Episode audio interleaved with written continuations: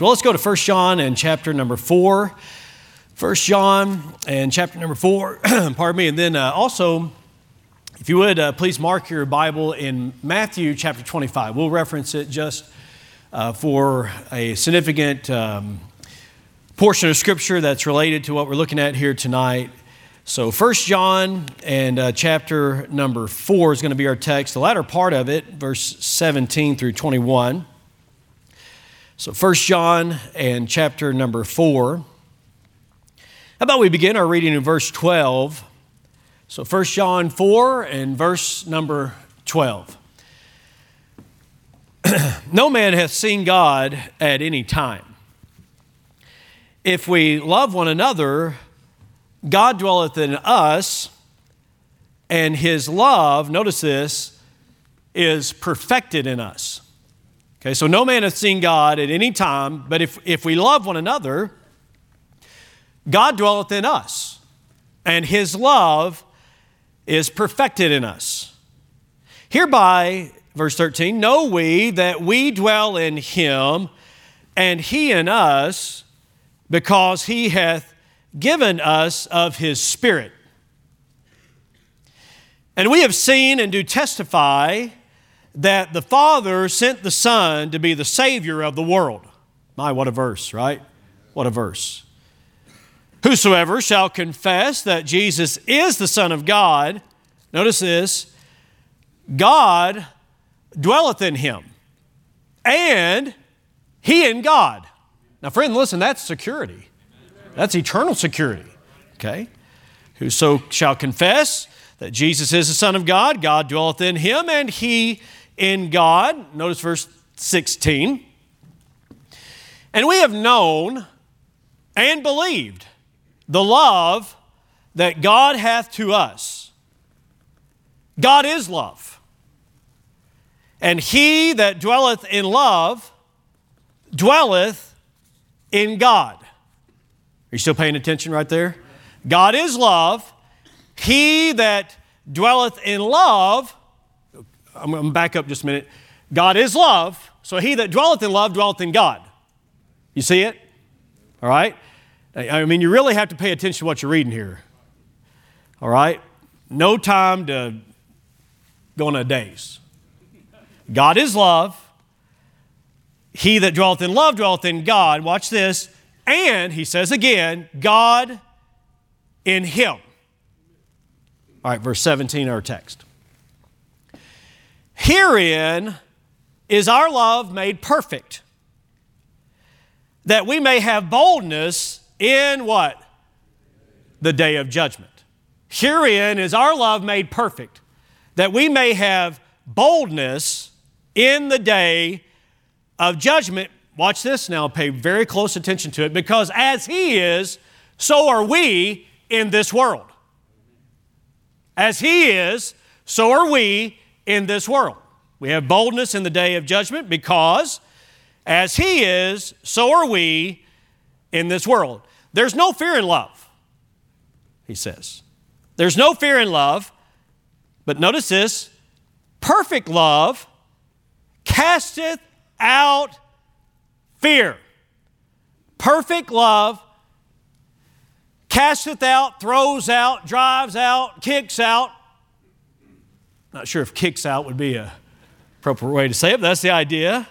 Casteth out fear because fear hath torment. He that feareth is not made perfect in love. We love him because he first loved us. If a man say, I love God and hateth his brother, he's a liar. Are you ready to catch that? If a man say, I love God, I just don't like him or her or them, okay, he's a liar. He's not telling the truth. For he that loveth not his brother whom he hath seen, how can he love God whom he hath not seen? He's making the argument from the lesser to the greater. If, if, you can't, if you can't love your brother that you have seen, how do you love God that you haven't seen? Verse 21 And this commandment have we from him that he that loveth God love his brother also. He that loveth God, love his brother also. All right, so this is uh, Sermon 21 in our series, Love God's Way. And so I'm entitling the message this The Impact of Perfect Love. The impact of perfect love. Now, I'll be honest with you, this is not, have you noticed? I mean, this is, these are simple words, very profound insights. Okay? And you really have to pay attention to it. Well, you should anytime that you're reading God's Word. So, the impact of perfect love. Familiarity breeds confidence. Familiarity, you, you, you thought I was going to say contempt, didn't you? Familiarity breeds confidence. Now, the old adage is familiarity breeds contempt, which means the more you get to know somebody, uh, the less you respect them because you got to know them, because they've got bad qualities. But watch this the more you get to know God, the more you respect Him. Familiarity breeds confidence. You should be so familiar with God that you don't fear meeting Him. You ready? Now, God help us. You may be seated. We're going to get right into it here tonight.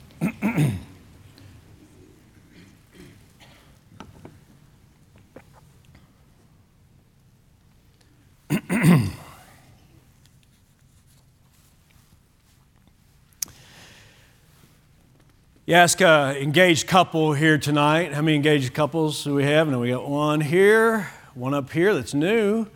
Uh, where else? Engaged couples, raise your hand. All right, I know there's others here. Uh, just asked one on Sunday. So, when you get married? And he named the number of days, almost the hour, because he's looking forward to it, right? Braden Norris did.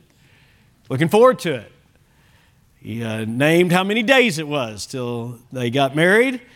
And I'm sure that others could do the same. Joel, you got it down? How many days? 37. 37. See what I'm talking about? Right there. Thir- good job, man. I was, I was going out on a limb hoping you were ready for that. So 30, was he right? Actually, okay, good. Good deal. There's the bigger question. So, yeah. 37 days, all right? Now there's there's excitement about that, there's anticipation about that. Obviously, they're looking forward to that day. They're not dreading its arrival. All right? If he's saying there's 37 days and I'm in fear.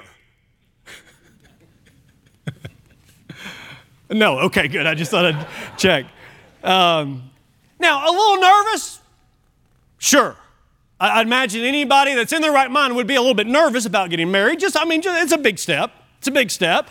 I mean, honestly, there's a song. In fact, it's, it's entitled How Beautiful. You, many, many, of you know this song. It's a beautiful song, uh, How Beautiful. But that was a song that was, you know, being played while I'm in the back of the auditorium waiting to, I think I was about to bring my mom in and I'm hearing that song. So every time that I hear that song, I'm telling you, I get nervous instantly because I, you know, I mean, it was, a, other than my salvation, you know, the greatest day of my life. I was standing up there and watched Angie come in. Her dad brought her in, and my, I mean, my knees were shaking, and you know, blood left my head. Don't lock your knees. I mean, all those things are very important to remember. And as about to pass out, it's the greatest day of my life, other than salvation. You know, I mean, but I was a little bit nervous about that. There's, there's an understanding that you might be a little nervous about that, but dread, fear uh, if there's dread and fear, something's not right. Something's not right. I mean, just imagine how different it would be. Hey, man, how many days till you get married? Just 50 days, man. I don't know what I'm going to do. What if you ask somebody that? What, what do I do? Uh, I'm, I'm not looking forward to this. What do you mean you're not looking forward to this? Man, I'm scared. I, I don't know. I don't know how this is going to go. I'm, I'm frightened and something be wrong. Because something of such great significance it ought to be something that you're looking forward to, not dreading. Because here it is, the day of their wedding is the day when two people are united in a marriage that loves one another, that love one another, and love dispels fear. Okay, now let me talk to you about another day that he's talking to, to, us about here in the Bible, in John's letter here, that is really the most important day of your life, though sometimes we fail to, we fail to think about this particular day, and that would be this day, the day that you stand before God. Everyone here tonight will one day stand before God. Everyone here, everyone that's not here will someday stand before God. Does that thought generate fear and dread, or does that thought generate excitement and something to look forward to? I believe it was Dave, Brother Dave McCracken this, this past Sunday. He prayed, Lord, I can't wait to see you. Was it Brother McCracken? It was somebody I heard pray recently, but, but anyways, I believe it was Brother McCracken. He said that, Lord, I can't wait to see you, Lord, something like that. That's good. I can't wait to see you, Lord. I, I think we ought to live with that type of, uh, of a view on life. And so, John here in this account, he's writing to bolster their faith. He's wanting to encourage them that, look, you can look forward uh, to the time when you're going to pass over and pass on into eternity. You can look forward to that with, with confidence and assurance and even excitement and anticipation. Now, I, I get it. I understand that there can be some nervousness about that. You know, and I'm not saying that we need to go around morbidly looking forward to the day of our death. I mean, that's just, that's not good. But looking forward to seeing the Lord? Yes. See? And you may, you may be, you know, um, have a lot of fearful thoughts. I mean, there may be some that, uh, you know, even recently have been either diagnosed with something, and that, that can be very normal that there's a certain amount of nervousness. But, but here's what John is saying when you know who God is and the love that He has for you, you don't have to dread that day. You can look forward to seeing him. Let's, let's look a little bit more closely here. He's trying to strengthen or reinforce their confidence. He wants them to be assured of God's love. And tonight, you know, you can be assured of God's love. Boy, what a, what a letter we heard just a moment ago. In fact, to be honest with you, you just heard the message in one letter. What the, what the gentleman wrote, what was 27 year old, what he wrote is exactly what I'm trying to preach here tonight. That you can be assured of God's love. You know, you can feel like you don't deserve it. You can feel like, you know, God could never love you. I think we get mixed up on God's love because of the way that love goes between us humans. Now, little kids, they've got it figured out. Noelle, age seven, she said this Love is when you tell a guy that you like his shirt, then he wears it every day. See, she's got it figured out.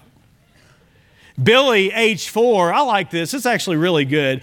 Love, when you, when you, when someone loves you, he says, when someone loves you, the way they say your name is different. Isn't that good? When someone loves you, the way they say your name is different. You just know your name is safe in their mouth. Isn't that good? Age four, little Billy. He said, You know your name is safe in their mouth. Now, don't you wish love just stayed right there between humans? I mean, just sincere, pure, innocent in many ways. But isn't it true that human love fluctuates? And I believe what we can do is at least one thing we could do is that we can apply human type love to how God loves us, and they don't even compare. Because God's love for you does not fluctuate with your performance. Praise God for that because otherwise His love for us would be all over the place. But His love doesn't fluctuate. A farmer once uh, uh, put on his weather, weather vane, you know, that's telling which way the, the wind is blowing. He wrote this, this statement right here from 1 John God is love and his neighbor criticized him. He said, You know, why would you put that on your, on your weather vane? You're communicating that God's love is fickle and that it changes all the time with, with the wind. He said, No, actually, it's quite the opposite. No matter which way the wind of life blows, God still loves me. And you and I need to know that tonight that no matter what the winds are that are blowing around in your life, that God still loves.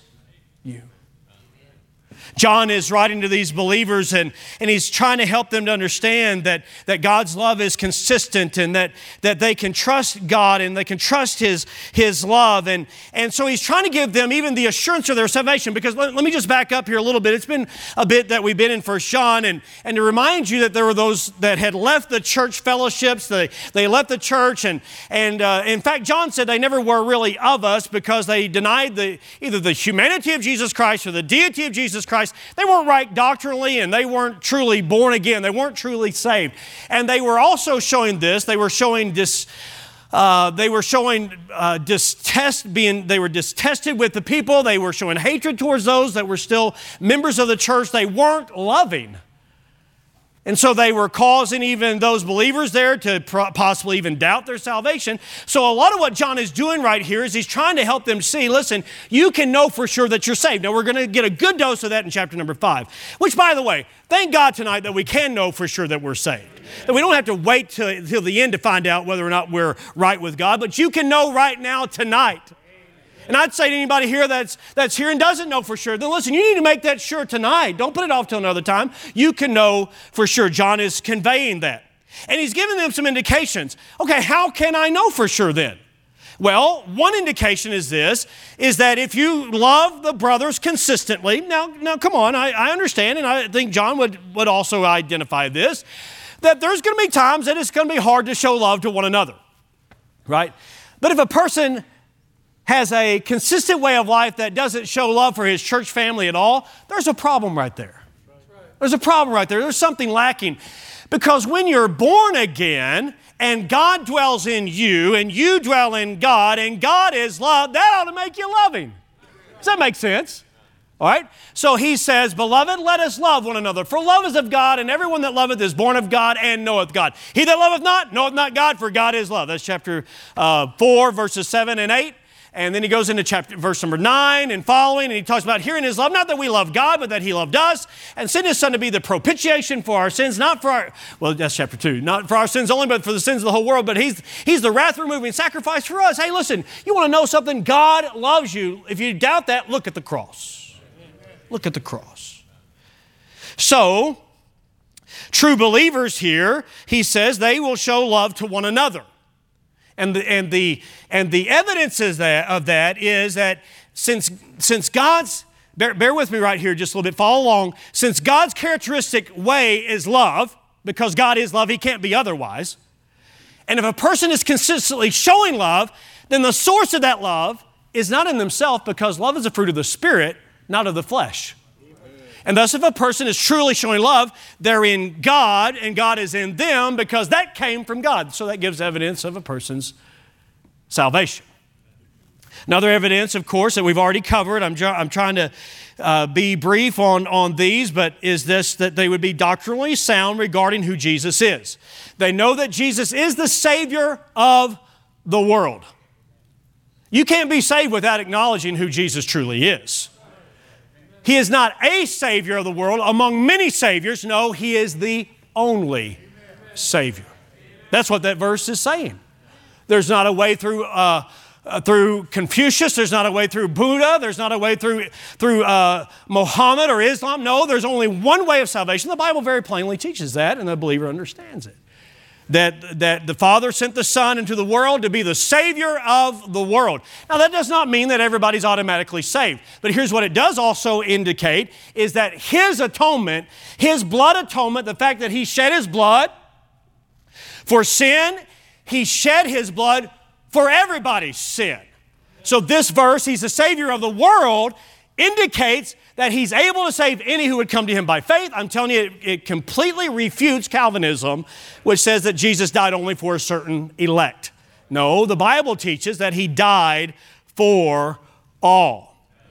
It also teaches that you need to have a personal relationship with him because he's the savior of the world, but he needs to be your savior. Look at verse number 15, if you would again, please.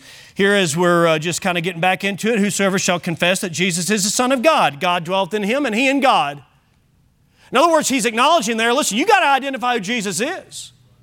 You got to recognize who he is. He's God, very God. He's the Son of God. That means this He's eternally the Son. There never has been a time when He wasn't the Son of God. So John is pointing that out, that they would be right on doctrine, the matter of Christ's deity and his humanity. Then verse number 16 is also right in line with that. He says here, and we have known and believed.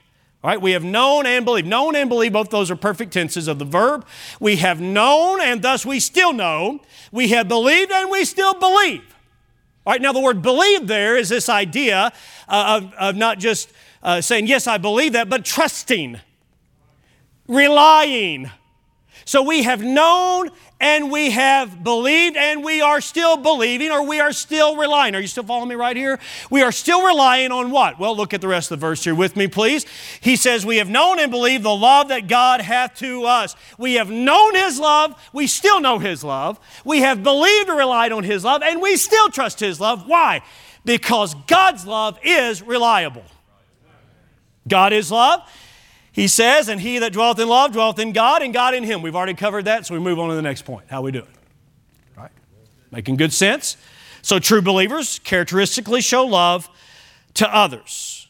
Right, now in this section that we're looking at here, John is describing a significant result then of being sure about God's love. All right?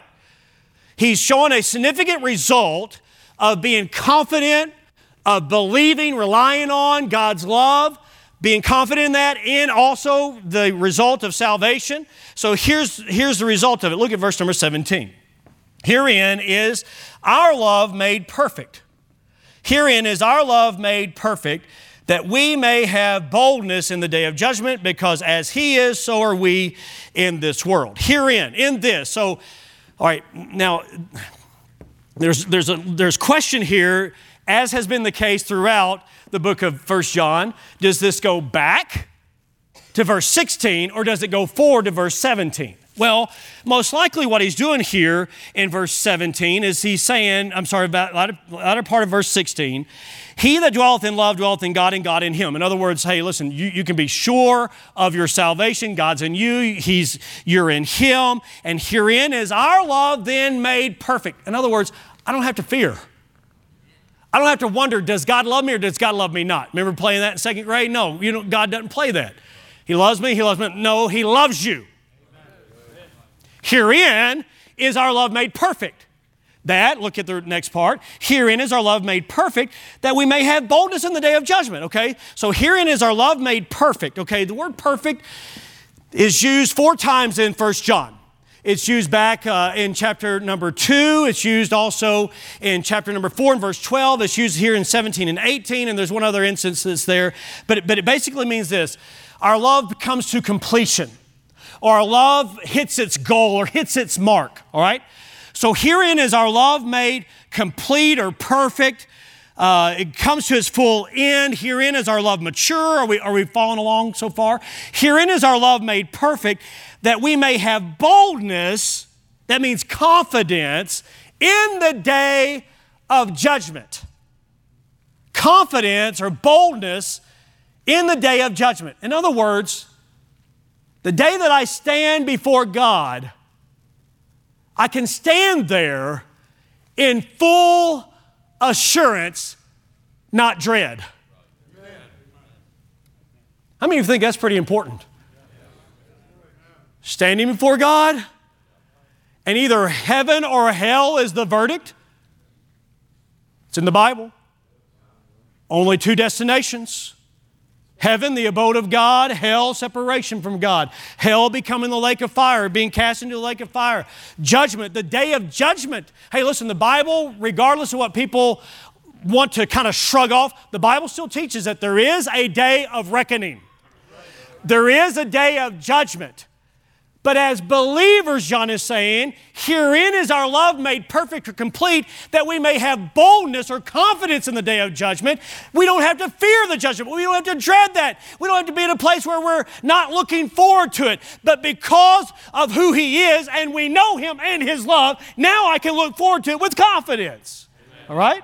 Because we have boldness in the day of judgment. And then he says this, and this we're going to park here for just a minute because I'm telling you, this is the most significant hinge part of these verses, and it's not the easiest to under, understand, but I know that you came to do some work in the text here tonight. You didn't come to mess around, isn't that right? You didn't come to sleep. Is anybody sleeping? Let me make sure. This is so important because how, here's the question How then can you have confidence in the day of judgment? That's a legitimate question. How can you, as a sinner, Unless you're somebody here without sin. If you're here without sin, then really the message doesn't apply to you. Okay, I don't see anybody leaving. Okay, so we're all saying, so how can you, in your state of sinfulness, how can you be confident if the Bible says that, that He gave the law that every mouth may be stopped? But by the way, the day of judgment is not going to be postponed. Somebody else's court date might get pushed back, pushed back, pushed back strategically because they're trying to do something. But I'm telling you, the day of God's judgment, the day of judgment will not be postponed. No, God's firmly in control. So you either go there fully prepared and confident and bold, not arrogant, not arrogant. No, not at all arrogant. You go there confident, fully assured. But the good question would be this how can I do that? How can I go fully assured? Okay, let's look at the text a little bit more here. Herein is our love made perfect, that we may have boldness in the day of judgment. Because as He is, so are we in this world. As He is, He's answering the question. As He is, so are we in this world. Three parts of that. As He is, so are we in this world. All right, let's deal with the easy part first. All in favor, good hearty amen. In this world. That just basically means this right now, in this world, in this world that you're living in. It's in, a, it's in contrast to the day of judgment. You follow me? The day of judgment, that's in eternity, or that's, that's when, that's a, a, at least it's out there in the future. It's not right now. So it's in contrast to that in this world. So that took care of that. So we can have, hang on now, we can have boldness, confidence right now. I don't have to get here, let's say here's the day of judgment. I don't have to get here to see if there's some kind of scale that, that is going to light up and show if I'm, I'm in or out. No, I can be back here in the year 2023 today and know that when I stand there, everything's all right. huh? Already know how the judge is going to rule. Huh? You getting this? All right? So, as He is, so are we in this world at this time. Okay? So, as He is, so are we. Okay, I, I think we get that part. So are we. That's us. Okay, that was the second easiest part.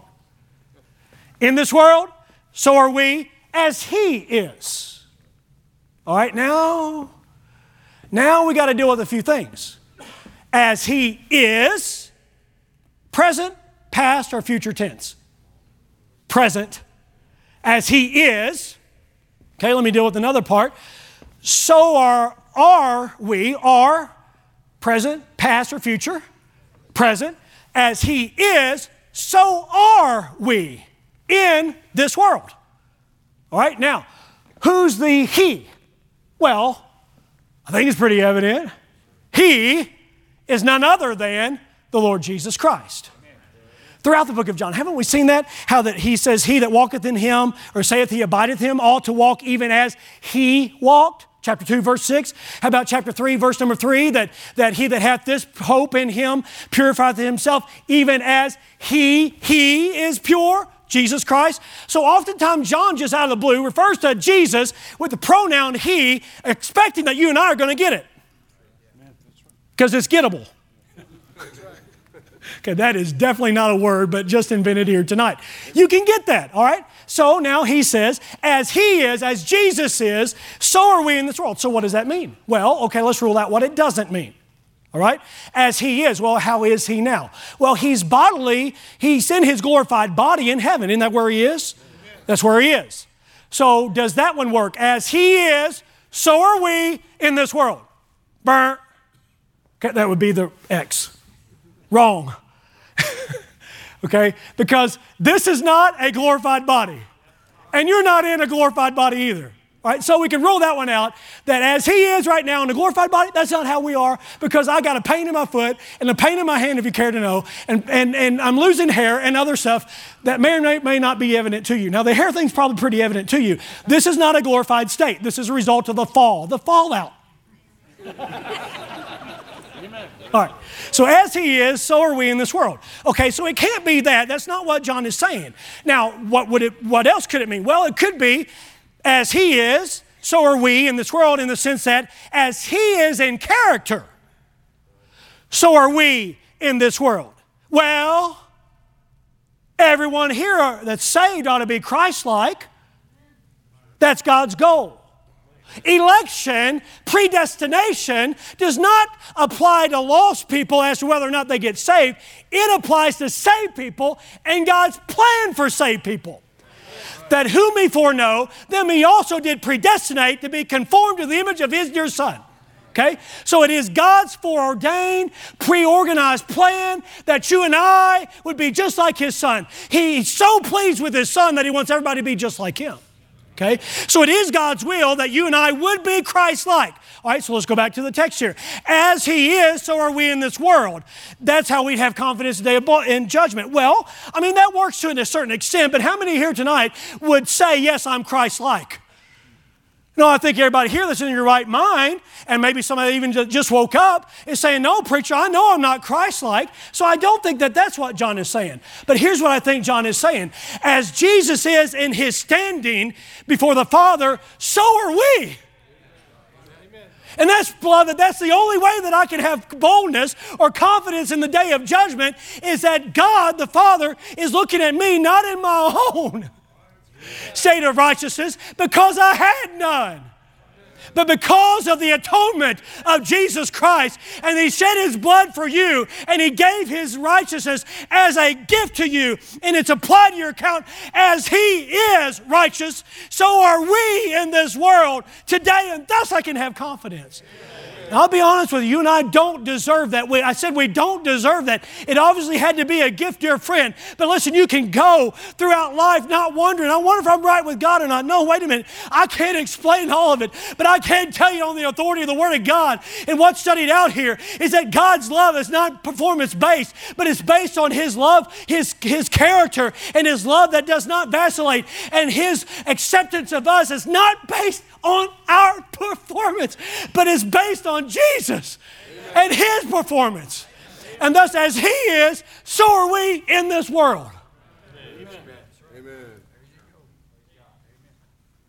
All right. I mean, that's a good spot just to clear off and have a fit. When you realize, I'm going to heaven today. I mean, I don't know if it'll be like today, today. But I know I'm going to heaven. Do you know you're going to heaven? And I look forward to seeing him. And I know that I will see him. And I don't dread seeing him no more than I dreaded seeing Angie come down the aisle. What if I, at that moment, said, I'm out of here? no, I didn't do that because we already had a relationship. Hey, hey, hey, hey. I said, I didn't do that I wasn't fearful the day that I was going to see her come down that aisle because we already had a relationship. I wonder today if you're fearful about the future because you don't have a relationship with the one that you're going to see someday. Herein is our love made perfect that we may have boldness at the day of judgment because as He is, so are we in this world. I don't know how else to emphasize that except just keep going in the text because the text will drive it home. All right, look at, look at verse number, where are we at? Yep, there we are. Verse number 18 there is no fear in love. Okay, now here's the deal. All right, now you, you and I need to understand this too. Before I move on, I, I, I got to go back to verse 17 just a little bit because he's our judge. John chapter 5, verse 22 says that the Father has committed to the Son judgment. Uh, uh, Paul, as he wrote, you know, preached the word, but he also said this that he shall judge, talking about Jesus, he shall judge the quick and the dead. He shall judge. Jesus shall judge. Matthew chapter 25. Okay, turn to it just real quick. Can you do that? I had you mark it. So, just so that that's not in vain, let's look at it. Matthew chapter 25. I'm going to preach it here in about a month. Probably two months, because I'm just telling you, chapter 24 is going to take some time to get through. I hope you're not in a hurry in your church membership. All right, I'm just telling you, there's a lot to that, all of that discourse. And in chapter 25, it's still part of that preaching up on top of Mount of Olives. And but look at verse number 31. I just want you to understand that, that someday you'll stand before the Lord Jesus Christ. And there's so many verses I have in my notes right here about someday that we'll stand before the judgment seat of Christ. And even in the book of Revelation, that I saw a great white throne and he that sat upon it, from whose faith the heaven and the earth fled away. Hey, listen, friend, there's coming a day when the lost will stand before him, the dead will stand before him, but we're not among the dead. You're saved. Your name is written in the book of life, the Lamb's book of life. Never. I may lose my voice here tonight. You know how it is when I get back to preaching. It's been a while since I preached. I nearly forgot, but I'm starting to remember here just a little bit. That listen, dear friend, your name is written in the book of life. It will never, ever, ever be erased. Amen. Why? Because as He is, so are we in this world. Amen. That was true yesterday, that's true today. And if you totally mess up tomorrow, now don't do that because that's not what God's will is for you. But if you totally mess up tomorrow, as He is, so are you, so are you in this world. Now get it right. It's part of the point of First John here, because if you say that you're in Him and, and you walk in, in darkness, then you lie and do not the truth fooling yourself. So he deals with all that. So don't be, don't be scared of eternal security and say, well, if we teach and preach eternal security, people live in, in sin. No, that's not right because if we teach eternal security and we understand the love of God, then listen, you want to live for God. Matthew 25 and verse number 31 when the Son of Man shall come in his glory and all the holy angels with him, then shall he sit upon the throne of his glory. That's talking about Jesus, friend. His glory. This is another verse that points to the deity of Jesus Christ. Look at verse number 32. Before him shall be gathered all nations, and he shall separate them one from another, as a shepherd divideth his sheep from the goats. And he shall set the sheep on his right hand, but the goats on the left. Then shall the king say unto them that are on his right hand, Come, ye blessed of my father, inherit the kingdom prepared for you from the foundation of the world. Hey, listen, friend, he's got a wonderful plan for us. Wow, praise his holy name and he knows the difference between the sheep and the goats.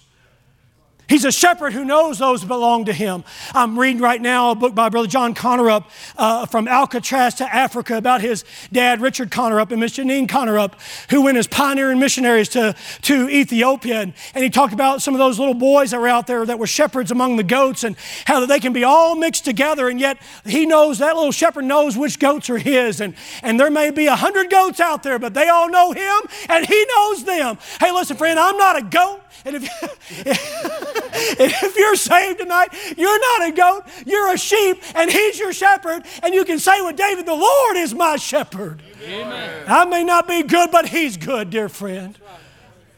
And as He is, so am I in this world. My soul, there's some encouragement right there if you'll take hold of it. There's no fear love, okay, but you need to know this too. You need to know this too. Verse number, uh, verse number 40. 1, then he says to those on his left hand, Depart from me, you cursed, and into everlasting fire. That's what Jesus said. Everlasting fire.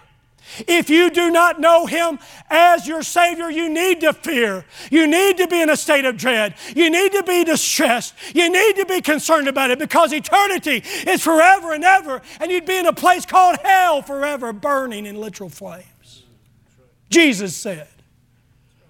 You say, well, Billy Graham said it's just metaphorical. Jesus said it's literal. Amen. Other theologians says that it's annihilation, that you'll just burn up and be done with it. But Jesus said it's everlasting fire. There is reason to fear. There is reason to dread if you don't know the Son of God. Oh, but listen, I got to thinking about that song that the, that the choir sings uh, that when no more night, you know that one phrase in there? I have no need to dread, or I know the king. I can't quote it, it's in my notes. I'll sing it for you another day. But I, I know the king, there's no need to dread, as the names are called. No need to dread. Verse 46, he says, They shall go away into everlasting punishment, but the just, the righteous rather, unto ever life eternal. See, familiarity breeds confidence. You listening to me tonight? Familiarity breeds confidence. You can know you're saved because you know Him. He doesn't play games, He doesn't get moody like you do. Thank God for that. God doesn't say, all right, you're my child, you're not my child, you're my child, you're not my child, you're my son, you're not my son, you're not my, you're my daughter, you're not my daughter. No, no, no, no, no. He says, listen, you're eternally mine. Amen. There's no fear in love. Okay, let's go back to 1 John. I'm gonna get you home by midnight. Don't fear. There's no fear in love. You say, I don't know if you love us. I do enough to tell you this. Look at it, verse 18. There's no fear in love. That's what he said. There's no fear in love, but perfect love. Perfect love. Um, perfect love casteth out fear. Perfect love. When, when you know the perfect source of love, you know His love is perfect. Your, your love and my love is not perfect. But our love can grow. In a relationship, it can grow. And as it grows, then the fear goes out. I'm not, I'm not the least bit concerned that Angie talked to some other man today, other than just like at the store or something like that. But I, am not concerned about it. I know she didn't. You know why? Because she loves me. And I love her, and we're in a love relationship. I'm not concerned who she's talking to. You with me? Because love casts out fear. And I trust that she can trust the same thing about me. Are you, are you following me? Can God trust you with that kind of trust? You see what I'm saying? Perfect love casts out fear. Well, we don't have to fear what God does. God's always going to treat you right. Okay, let, us get back to the verse here. Right? I'll, I'll tie that in in just a minute, and hopefully it'll make sense. There's no fear in love, but perfect love casteth out fear because fear hath torment. Now, again, in the context, I believe what he's dealing with is the, the fear and the torment that would be produced if you didn't know Jesus as your Savior and you were dreading the day of your death. Well, that kind of fear does have torment. That kind of fear will keep you up at night. But he says, perfect love cast out fear. The word cast is interesting. It means uh, how that they would cast out a net in fishing. It means uh, how that Jesus, in his parable about the good fish and the bad fish, he kept the good fish and they throw the other bad fish away. Okay? But here it's a powerful word that perfect love, it, it drives it out. Because I know I don't have anything to fear. Perfect love casteth out fear, because fear hath torment. He that feareth is not made perfect in love. All right? So, um, let, us say this. your mom says, when your dad gets home, how many of you ever heard those words? Look at all the sinners in the room. When, you, when your dad, okay, now it's 8 o'clock in the morning. He's not getting home till 6, right? I mean, you had a bad day starting out. When you, okay, let's say it's 10 o'clock. Let's say it's 2 o'clock. When your dad gets home, right? Man, you're going to get it. You know it. The rest, you know, it's hard to enjoy the rest of your day. You know why you're not looking forward to it? Because you know things aren't right. I remember, I remember uh, drives home from our grandparent, my grandparents' house, our grandparents' house. And I, I had done wrong, and they didn't spank me there, but they were going to spank me when I got home. Or maybe it's a longer drive than that because I thought, all right, if I go to sleep, maybe I won't get a spanking. Because what parent would spank a, a sleeping child? Well, if you spank a sleeping child, he won't stay that way. It didn't work. It didn't work. But you know, when things are right between me and my parents, I didn't mind if they came in my room. I was glad to sit down with them. You follow me? But when things weren't right, I had reason to fear. The principal will see you today at 3 o'clock. Now, most days you look forward to 3 o'clock because that means the bell rings and you go home. But that day, you live in dread and fear because a 3 o'clock sound means you're going to Mr. Burgess's office. I'm telling you some personal testimony right now. You dread it, you fear it. The boss says he wants to see you in his office. Well, that's either because he's going to give you a raise or not right? It really all depends on how your relationship is. This is making sense. Okay, perfect love, though, casts out fear. Now, we love him because he loved us. If a man say, I love God, but he hated his brother, he's a liar. For he that loveth, we've already really dealt with verse 20 and even really verse number 21, he just kind of summarizes it. And I'm just simply trying to get this across here tonight that familiarity with God does not breed contempt and disrespect for God's character because the more that you get to know him, the more you know he's trustworthy and the more you know that he's loving. And thus, familiarity with God actually breeds confidence that causes you to want to have more and more of a relationship with him. And you don't dread looking forward to seeing him, but you look forward to it because you've got a relationship. Perfect love from God says to you as a saved person, you have no legitimate reason to fear the day of judgment. Because you will not stand at the great white throne and be cast into hell. Now, you and I will stand before the judgment seat of Christ and receive rewards or loss of rewards. And that ought to motivate the believer to think, you know, I need to live for Him. But I hope it goes deeper than that. I hope it's the love of Christ that constrains us. Because we thus judge one died for all, all were dead, and He died for me. And thus, love for Him motivates service for Him. And I can live without fear. Will you have moments of nervousness or fear when the doctor comes in and he tells you the prognosis is not good? Sure, it can hit you right there. But you know, because of what you did as an eight year old or as a 10 year old or a 50 year old when you trusted Christ as your Savior, no need to fear. When you've messed up, and you will, you will, I will, we will but I'm so glad we can go back to verse 17 and say, As He is, so are we. In our brains, we think, no, you got to merit His favor. Not since it's by grace. Now, do you need to ask for forgiveness? Most definitely. You go back to chapter 1, you see that if we sin, if we say we have no sin, we deceive ourselves.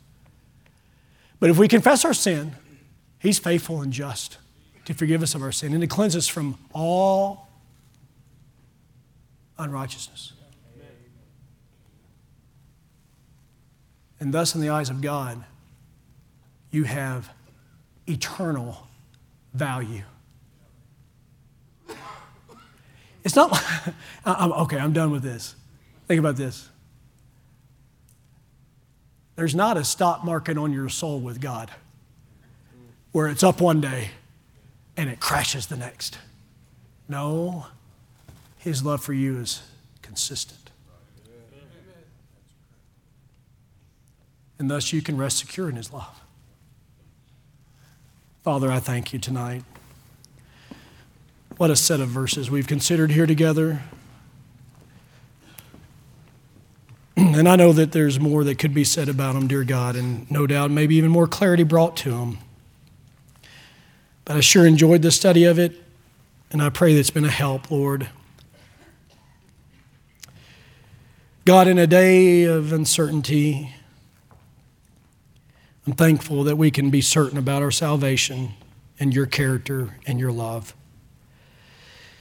And when the trials of life come or we fail in temptation, that your love doesn't vary, it's steady. God, I thank you for that, and I pray that you'd help us here tonight as we have a time of invitation, Lord, help us to draw close because getting to know you is only going to help us, and getting close to you is only going to cause us to have confidence in living. Please help us to understand and apply that here tonight. In Jesus' name, amen.